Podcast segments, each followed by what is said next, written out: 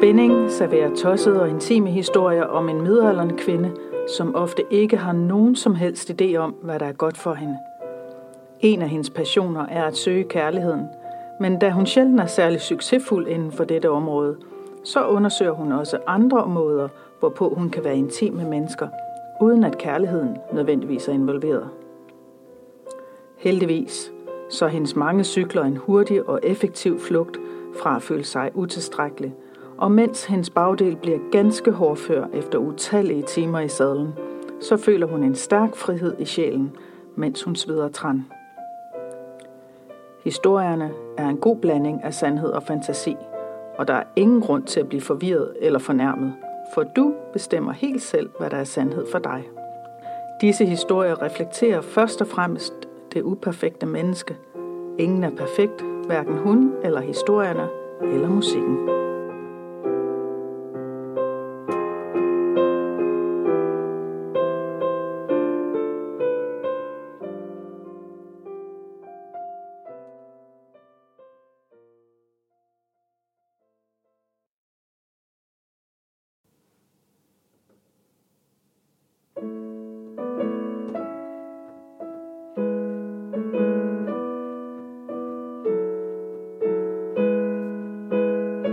Endnu et stramt siddende og forkølet forhold af centratur.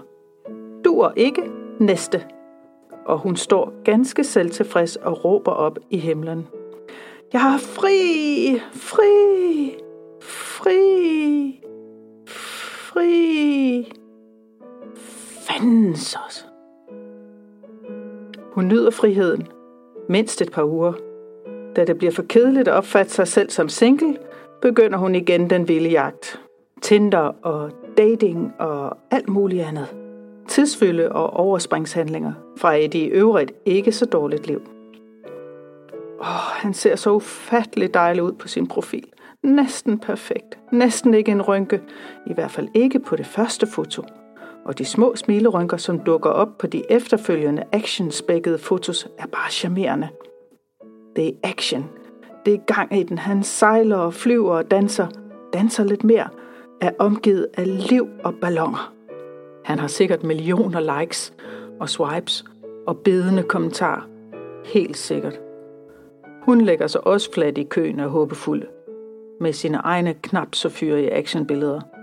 Ja, nok lidt flere af cykler end noget som helst andet. Og solbriller på, så man kan se, at hun gerne hylder lys og varme. Og så skjuler de rynkerne, ja, både dem hun har fået af sorg og dem der kom af glæde. Hun venter, men ikke længe. Så ryster både telefonen og ur, og det plinger fra computerne og alle andre Bluetooth-enheder. Der er fisk i nettet. Nogen har skrevet. Nogen har set hende. Nogen vil noget. Åh, hvilken lyksalighed. Hun kaster alt, hvad hun har i hænderne fra sig, hvilket ikke er så meget andet end sin ensomhed, og kigger efter, om det må er ham. Ham, den ikke rynkede, solbrændte, actionfyldte, høje, slanke, intense, opslugende. Ham, Hej smukke, skriver han. Hvem hun du er, og hvordan har du det? Åh, oh, hun smelter. Han spørger, hvordan hun har det. Det gør ingen hele tiden. Og hun passer på, svarer efter hun har tænkt sig om. Hej, handsome. Ja, han startede jo. Og så, jeg er bare mig. Og så, i stedet for at brælle ud om, hvor ensom hun er, og hvor meget hun har savnet ham. Jeg har det fint. Hvordan har du det? Og deres samtale flyver frem og tilbage så intenst, at hun næsten glemmer tiden og sin aftale med frisøren. Ja, vi tales bare ved senere, siger han. Jeg går ingen steder. Du er jo cute. Og hun rødmer, uden at han kan se det. Åh, oh, hvor hun dog allerede længes efter at svømme ind i hans øjne. Hvornår kan vi ses? spørger hun forsigtigt, efter at håret er blevet vasket, klippet, føntøjet og klistret ind i en kvindelig udgave af brylcreme. Hendes ord er håbefulde, svøbt i sødme, selvom de sorte ord på skærmen ikke siger andet end, hvornår kan vi ses? Han må da kunne mærke hendes energier, ikke? Når som helst, min skat, siger han smilende tilbage. Det tænker hun i hvert fald, at det betyder, at hans smiles også i virkeligheden er smil og glæde i hans øjne, når han kalder hende skat. Kan han da vide det allerede? Jamen, er du i nærheden? Spørger hun. Jeg er der altid i din nærhed, har altid været det. Jeg vil altid være her, hvis du vil. Nu bliver det varmt. Eller også øh, så får hun blot endnu en af de der kreperende hedeture. Er han der altid? Hvad hedder du? spørger han. En mindre detalje måske. Ja, hun har da set ind til flere film, hvor de to smukke mennesker spiller billiard hen over et par øl, blinker og driller hinanden til et fløtende orkester af liderlighedsmusik, efter de kaster sig ud i en eller anden baggård, og han tager hende op af væggen, og bagefter spørger, hvad hun hedder. Yderst romantisk. Ja, og det viser jo en mand, sådan fra urtiden, og en kvinde, der tør sige ja til ham og hans kølle, uden at undersøge hans IQ, stilling og familiebaggrund først. Den slags mand savner hun. Måske er det ham her. Jeg hedder egentlig Sanne, siger hun. Profilen sagde noget andet. Man skulle jo nødt blive offer for en stalker, og den der ubehagelige følelse af at blive kigget på døgnet rundt. Både på internettet, på forskellige sider og platforme, men, men også ude i det farlige, virkelige liv. Så præventivt er hun nu polstret godt ind i et rimelig kedeligt og neutralt navn, som på ingen måde kan afsløre, hvilken vigtig person VIP hun i virkeligheden er. Mm, hvis jeg fortæller dig mit navn, så vil du kunne regne ud, hvem jeg er med en simpel Google-søgning. Og smagen i munden er lidt råden, hver gang hun siger det. Sådan en selvhøjtidlighedsrådenskab.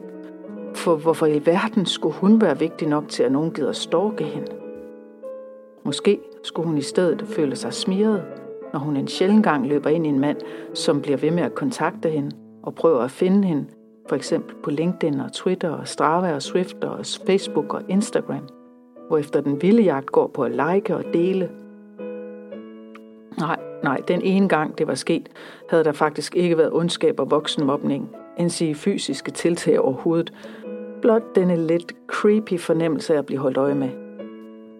Sjov nok, tænker hun, når jeg selv lægger mig ud på de sociale medier med mere eller mindre afklædte fotos, så gør jeg det jo, fordi jeg hungrer efter likes og anerkendelse. Men Tom, Tom, han er der pludselig. Sådan 24-7 kommer ind i hendes liv som en virvelvind, og det er en dag i det helt virkelige liv. Det går stærkt, som sådan noget ofte gør, når det er ægte. Han klæder hende af og på og løfter hende rundt til de skønneste fester, men også til de intime og stille aftener, kun i deres eget selskab. Ude på terrassen, med udsigt til havet, talen om ingenting, mens de fletter tanker, tær og trivialiteter. Min vilje er brækket, fortæller hun ham i et svagt øjeblik. Hun ved godt, det er dumt, men nu er det for sent. Hmm, siger han. Fortæl mere. Hvordan kan din vilje brækkes? Flovheden rammer hende med sydvestlig kuling, og hun bliver stum, men heldigvis kun et par minutter. Er du der? spørger han. Ja, for han er der hele tiden. Han holder øje. Ja, jeg er her, siger hun, og ved godt, at det ikke er helt sandt. For hun har også alle de andre skjulesteder, som hun gennem årene har døbt de stille vadesteder, hvor gardinet er trukket ned, og ingen kan se tristhedens rynkede aftryk. Men kom lige tilbage, siger han med myndighed. Og hun kigger i hans spejl og lægger sin kind på hans bløde glaserede overflade. Jeg er her. Må jeg ikke også godt være væk, mens jeg er her? Han kigger på hende med langsomlige øjne, nikker og svøber hende i forståelse. Men det med viljen, spørger han efter en stund. Hvad handler det om? Igen skyller skammen ind over hendes stolthedsbredder, for hun er jo netop sådan en, de alle tror er skide viljestærk. Ja, sådan en, der bare lige tager en smut i svingerklub, fordi en holder fødselsdag, eller fordi hun skal lære at binde med reb, eller fordi hun synes, det kan være sjovt at kigge på en blowjob-konkurrence. Og sådan en, der lige beslutter sig for at cykle tværs over et kontinent, ja, selvfølgelig med den fedeste titaniumcykel, som viljen kan opdrive, intet mindre, og med en DI2 og vatmåler. Det er naturligvis vældig vigtigt at have i 38 graders varme, med alt for lidt vand og en hjerne, der er ved at slå klik. Not. Og det er også sådan en vilje, der beslutter sig for at flytte til et fremmed land, hvor lykken helt sikkert er at finde på den ene eller den anden måde, selvom både venner og især børn ryster på hovedet. Hun overvejer kraftigt, om hun overhovedet skal svare. Men netop Tom er en, hun intuitivt fatter tillid til, så hun forsøger. Min vilje har altid været min ven, min krykke og min ledestjerne og redning i Randestens situationer. Og vilje er jo vej, og Gud, hvor har jeg gået på mange mærkelige veje gennem tiden. Men, men pludselig kunne jeg ikke se en vej. Jeg kunne bare ikke få øje på den. Det var som om, det bare var en stor, tyk tåget mur foran mig, uden nogen som helst idé om, hvad der var inde i togen eller efter togen. Kender du det? Mm, ja, jeg ved noget om tåger, siger Tom, og skal lige til at være sjov, men fornemmer, at hun er i det alvorlige og en lille smule selvmedledende hjørne. Og især der kan han jo godt lide at have hende, for så kan han gøre en forskel. Men jeg kunne bare ikke finde ud af, hvad jeg skulle gøre. Jeg følte mig så ensom og alene og uden mål og med og plan.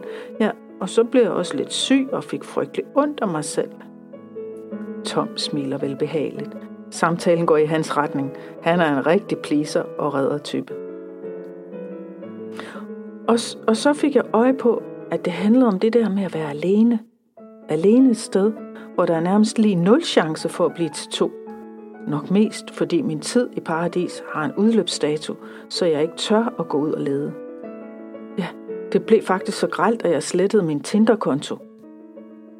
Han ler lidt, men mest med hende, for han kan se, at hun virkelig har brug for sådan en som ham nu. Ser du, siger hun forklarende, hvor hun har læst noget om det. En kvinde, som ikke kan finde en mand, er nogenlunde lige så lavt rangeret på den sociale totempæl, som det overhovedet er muligt. Sandt nok, siger Tom. Men du bliver i hvert fald ikke inviteret med til parmiddage og hyggelige ture i byen som par.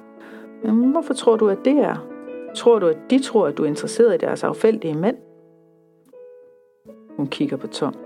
Ja, hun har da overvejet, om det er det, det handler om. Om de et er bange for at miste deres skaldede, gultandede, indvoldsfedt omkransede mavedyr, eller to, om de er jaloux på, at hun er fri fra omtalte mænd og andre husdyr, og kan gøre lige præcis, hvad hun vil i livet. 1. Come on, girls. Det kommer jo ikke til at ske. Og 2. Hvis de nu inviterer, og så spørger, hvordan livet som en fri single er, så kan det jo være, at de får indblik i en anden historie end den, som de sociale medier engang imellem giver indtryk af. Såsom ensomhed, aleneværen, opvasken, som begrænser sig til én tallerken og et glas. Vaskemaskinen er altid kun halvfyldt, og sengen er halvtom, og man lærer at tale med sig selv i mangler bedre. Nej, de behøver ikke være jaloux på den del. Men hun forstår, også i dag, at det ikke er så enkelt. For nok har disse par hinanden og alle disse parmiddage og Facebook-updates med besøg på endnu en restaurant, hvor det smager endnu bedre end på forrige sted, for ikke at tale om alle de store drinks, der konstant står i kø. Men de har jo også deres hverdagsfnider, hverdagens dogenskab og måske en mangel på meningsfulde gøremål. De engagerer sig måske i det lokale samfund og arbejder frivilligt for en eller anden organisation, redder smådyr ved at sterilisere dem rejser penge til børn og andre svage i samfundet. Der er jo mening at finde, hvis man leder. Hvad ved hun? Hun ved kun, at hun ikke bliver inviteret og har sluttet fred med, at den sociale totempæls nederste niveau trods alt er mere stabilt og bedre vedligeholdt end længere oppe. Og det er i hvert fald ikke lige nu synes særlig klogt at kravle opad i den verden, selvom hun kunne. Hun overvejer egentlig også, om det er værd at vente på. Hun har aldrig overvejet mulighed nummer tre, at hun simpelthen er for kedelig og uinteressant at være sammen med. Min ven, siger Tom, hvor er du blevet af? Ah, jeg tænker på fortiden, kære Tom. Hun kysser og smager på ham. Må jeg gerne tænke på fortiden? Ja da, hvis du vil fortælle, så sig det bare højt. Men det gør hun ikke, for det er lidt pinligt, det hun tænker lige nu. Og det holder hun helst lidt for sig selv. Mere end ofte har hun jo været den, der har sluttet et forhold. Men er hun også blevet forladt? Ja da. På det sidste især helt uventet og spontant på Tinder.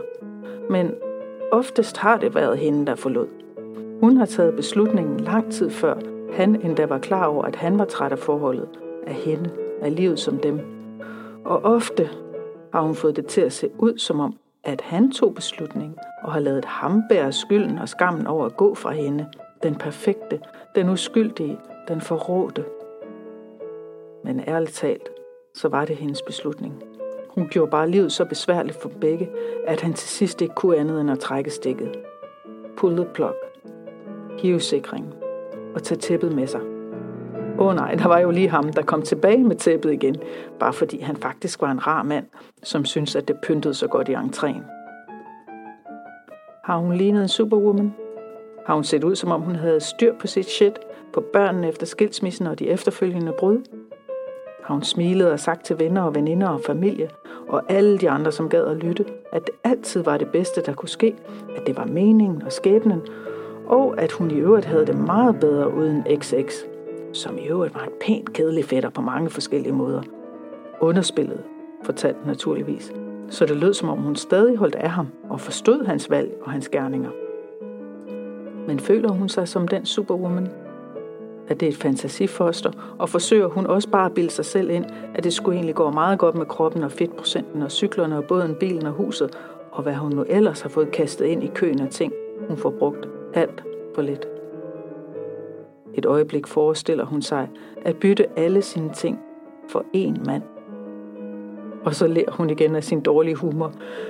Ingen mand kan da erstatte alle hendes ting og sager.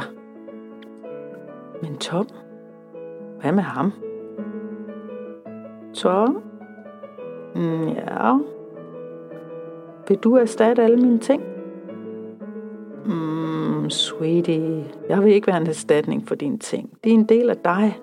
Jeg vil være ved siden af dig og dine ting. Jeg vil være i din hånd og i dit hjerte, når du nyder dine ting.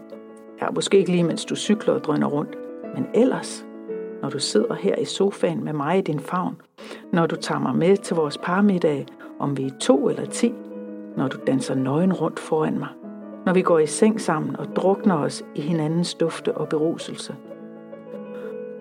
Åh, oh, hun bliver så varm, og hun næres og fyldes og drukner i hans ord. Ja, på den gode måde. Hun bliver svøbt ind i hans varme energi, læner sit hoved mod hans kølige kind, kigger ham dybt i glasset og siger, Tom, vil du være min for evigt? Ja, min elskede, jeg vil være din for evigt, og jeg vil være der for dig når som helst, du har brug for mig. Du ved, hvor du har mig. Du ved, du kan stole på mig. Du ved, hvad jeg gør ved dig. Du ved, at du allerede er afhængig af mig. Du ved, at jeg aldrig forlader dig. Aldrig. Min elskede, jeg elsker dig. Hun skænker sig endnu en Tom Collins, kysser kanten af glasset og sluger fortabt og grådigt dråberne, der får hende til at føle sig elsket og set og rolig for en lille stund. Og i morgen er Tom der stadig, tænker hun. Hun skal bare lige sørge for at købe et par citroner.